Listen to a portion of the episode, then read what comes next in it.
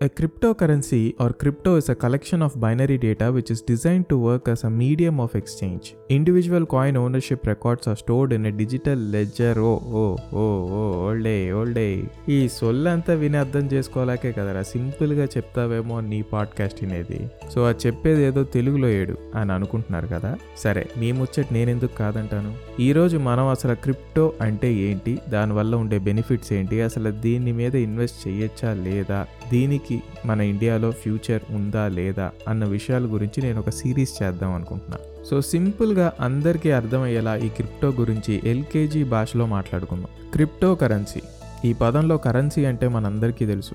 But ఈ crypto అనే పదం మాత్రం మనలో చాలా మందికి కొత్తగా వినిపించవచ్చు క్రిప్టో అనే పదం క్రిప్టాలజీ అనే ఒక గ్రీక్ వర్డ్ నుంచి పుట్టింది. క్రిప్టోగ్రఫీని సింపుల్గా మీకు అర్థమయ్యేలా చెప్పాలంటే మీరు మీ ఫ్రెండ్తో ఉన్నప్పుడు పక్క వాళ్ళకి అర్థం కాకుండా జోక్స్ వేసుకోవడానికి ఒక కోడ్ లాంగ్వేజ్ పెట్టుకుంటారు చూసారా? ఆ కోడ్ భాషే క్రిప్టో అనమాట ఇట్స్ ఆల్ అబౌట్ ఎన్క్రిప్షన్ ఆ కోడ్ భాష నీకు మీ ఫ్రెండ్కి తప్ప మిగతా వాళ్ళకి తెలియదు కాబట్టి మీరిద్దరూ ఆ భాషలో మాట్లాడుకుని నవ్వుకుంటుంటే నీ పక్క వాళ్ళు మాత్రం ఏం తెలియక ఎర్రిముఖం వేస్తారు. మన బాహుబలిలో కిలికిలి భాష లాంటిదన్నమాట ఇది. వరల్డ్ వార్ వన్ సమయంలో యుద్ధ సమాచారాల్ని సీక్రెట్గా అందించడానికి ఈ ఎన్క్రిప్షన్ టెక్నిక్ని ఆర్మీ వాడేవాళ్ళు. కానీ ఎప్పుడైతే వరల్డ్ వార్ టూ మొదలైందో అప్పటికి మెకానికల్ కంప్యూటర్స్ ఇంట్రడ్యూస్ అయినాయి. వాటి సహాయంతో ఈ ఎన్క్రిప్షన్ టెక్నిక్ని మరింత బలపరచడం జరిగింది. కట్ చేస్తే ఇంకో వరల్డ్ వార్ అయితే ఇంకా రాలేదు కానీ దేవుడి దయ వల్ల టెక్నాలజీలో మాత్రం మనం ఊహించినన్ని మార్పులు వచ్చినాయి. అలా మెకానికల్ కంప్యూటర్స్ నుంచి మనం ఇప్పుడు డిజిటల్ ఎరాలోకి అడుగు పెట్టేశాం. నెక్స్ట్ అతి త్వరలోనే వర్చువల్ రియాలిటీ ఎరాలో కూడా మెటావర్స్ సాయంతో మనం అంతా అడుగు పెట్టబోతున్నాం. వరల్డ్ వార్ వన్ సమయంలో లెటర్ మీద అప్పట్లో ఆర్మీ ఆఫీసర్స్ పెన్సిల్తో రాసిన కోడే ఎన్క్రిప్ట్ చేయలేక ఎంతో మంది క్రిప్టోగ్రఫీ ఎక్స్పర్ట్స్ ఈ రోజుకి జుట్టు పీక్కుంటున్నారు.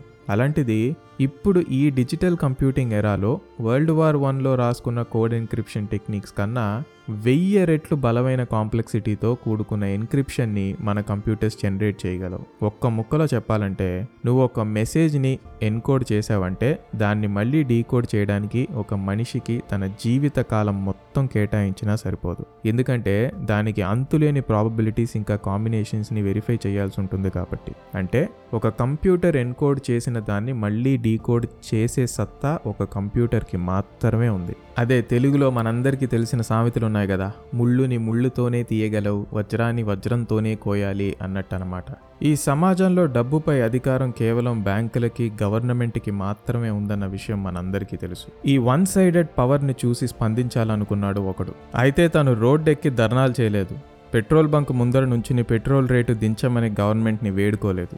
మాకు లోన్లు ఇచ్చేటప్పుడేమో మా వెంట హచ్చు కుక్కలా తిరిగి మళ్ళీ అదే లోన్ కట్టడం ఒక్క నెల ఆలస్యం అయితే మా ఇంటికి కలెక్షన్ ఏజెంట్లని పంపి మరీ మమ్మల్ని బెదిరిస్తారా అని బ్యాంకులు ముందు అరిచి గోల చేయలేదు. అలా చేసుంటే ఈరోజు ప్రపంచం అంతా తన గురించి ఎందుకు మాట్లాడుకుంటుంది? తను చేయాలనుకున్నది అంతకు మించి. దీని అమ్మ దేశంలో విలువైంది కేవలం డబ్బే ఎందుకు కావాలని ఒక ఆలోచన వచ్చింది మనోడికి. తను ఎందుకు అన్న ప్రశ్న ఆలోచించడం మొదలుపెట్టినప్పుడు తనకి దొరికిన సమాధానాలు. ఎందుకంటే ప్రజల్లో దాని మీద మోజు ఉంది కాబట్టి. మోజు లేని రోజు డబ్బు కూడా కేవలం ఒక కాగితం మాత్రమే. పక్షపాతాలు లేకుండా చూస్తే బంగారం కూడా రాయే కదా. రాయితో చేసిన దేవుడిని గుడిలో పెట్టి పూజిస్తాం. అదే ఆ రాయిని దేవుడి కింద చెక్కకపోతే ఇంకా అది మట్టిలోనే ఉంచుతాం. మరి ఈ భూమి మీద ఎన్నో మెటల్స్ ఉండగా బంగారానికే ఎందుకు ఆధారా? దానికి ఆ స్థానం ఇచ్చింది మనమే కదా అని మనోడికి క్లియర్గా అర్థమైంది. అయితే సరిగ్గా రెండు వేల ఏడులో తను బిట్కాయిన్ డెవలప్ చేయడం మొదలుపెట్టాడు. రెండు వేల ఎనిమిదిలో బిట్కాయిన్ డాట్ ఓఆర్జీ అనే వెబ్సైట్ని ప్రారంభించాడు. అందులో వైట్ పేపర్ అనబడే డాక్యుమెంట్లో తను అసలు అది ఎందుకు క్రియేట్ చేశాడు అది క్రియేట్ చేయడం వెనుకున్న టెక్నాలజీ ఏంటి అనేది స్పష్టంగా పూసకూర్చినట్టు మెన్షన్ చేశాడు.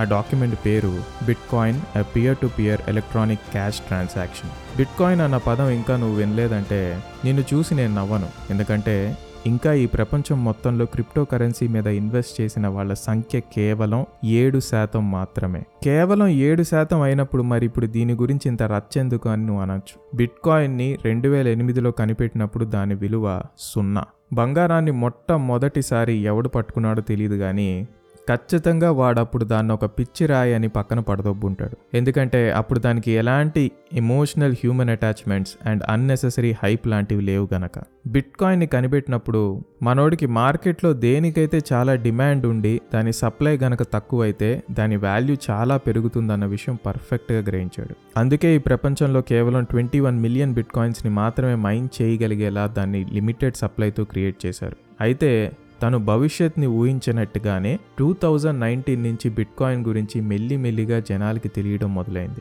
కాంప్లెక్స్ ఈక్వేషన్స్ అండ్ పజిల్స్ని సాల్వ్ చేస్తే మైనింగ్ రివార్డ్గా దొరికే ఈ బిట్ కాయిన్ బ్లాక్ కోసం ముందుగా కంప్యూటర్ ఇంజనీర్స్ అండ్ చాలా మంది సైంటిస్టులు పోటీ పడ్డారు రెండు వేల పది వరకు కూడా బిట్ కాయిన్కి మార్కెట్లో పెద్దగా వాల్యూ లేదు అనే చెప్పాలి. కానీ ఆ కాంప్లెక్స్ పజిల్స్ని సాల్వ్ చేసినప్పుడు వచ్చే ఈ టోకన్స్ని జనాలు ఒక అచీవ్మెంట్లా ఫీల్ అవ్వడం మొదలుపెట్టారు. మెల్లిమెల్లిగా ఈ క్రిప్టో మైనింగ్ గురించి అందరికీ తెలియడం మొదలైంది. ఎంత ఎక్కువ మైనింగ్ జరిగితే అంత ఎక్కువ కాయిన్స్ మార్కెట్ సప్లైలోకి రావడం మొదలైనాయి. అంతే. కళ్ళు మూసి తెరిచే లోపు ఒక అగ్గిపుల్ల అడివంతా అంటించినట్టు బిట్ కాయిన్ ఈ ప్రపంచంలోనే one of the most valuable digital అసెట్గా తయారైంది. Twenty seventh June two thousand నైన్టీన్లో కేవలం ఒక బిట్ కాయిన్ ఒక ధర తొంభై లక్షలు కావడంతో గవర్నమెంట్కి ఒక్కసారిగా వణుకు పుట్టింది. పెద్ద పెద్ద బడా బడా బ్యాంకుల బాక్సులు కూడా బద్దలైనాయి. అప్పుడు వరకు బంగారాన్ని మించిన విలువైన ఫిజికల్ అసెట్ లేదనుకుంటున్న ఈ ప్రజలకి. కనీసం కంటికి కూడా కనిపించని మన చేత్తో కూడా పట్టుకోలేని ఒక డిజిటల్ కాయిన్ ఒక ధర ఆకాశాన్ని అంటటాన్ని చూసి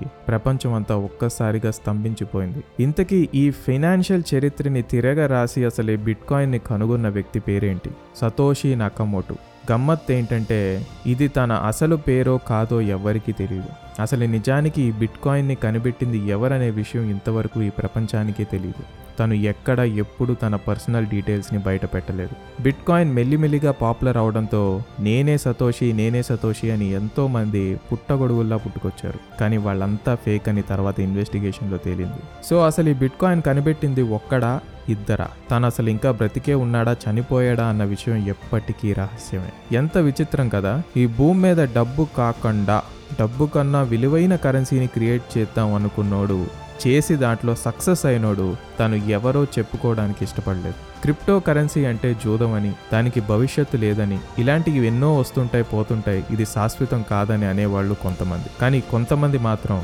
క్రిప్టో కరెన్సీ అనేది ఒక రెవల్యూషన్. గవర్నమెంట్కి బ్యాంకులకి సంబంధం లేకుండా డైరెక్ట్గా ఆ కరెన్సీపై పూర్తి అధికారం నీదే అయ్యుండాలన్న ఆలోచన నుంచి పుట్టిన విప్లవమే అని కొందరు నమ్ముతారు. ఎవరేమనుకుంటున్నారన్న విషయం పక్కన పెడితే మనిషి తలుచుకుంటే దేని విలువ విలువనైనా పెంచొచ్చు ఈ భూమి మీద. అది కంటికి కనిపించేదైనా కనిపించకపోయినా అనడానికి నిలువెత్తు నిదర్శనమే ఈ క్రిప్టో కరెన్సీ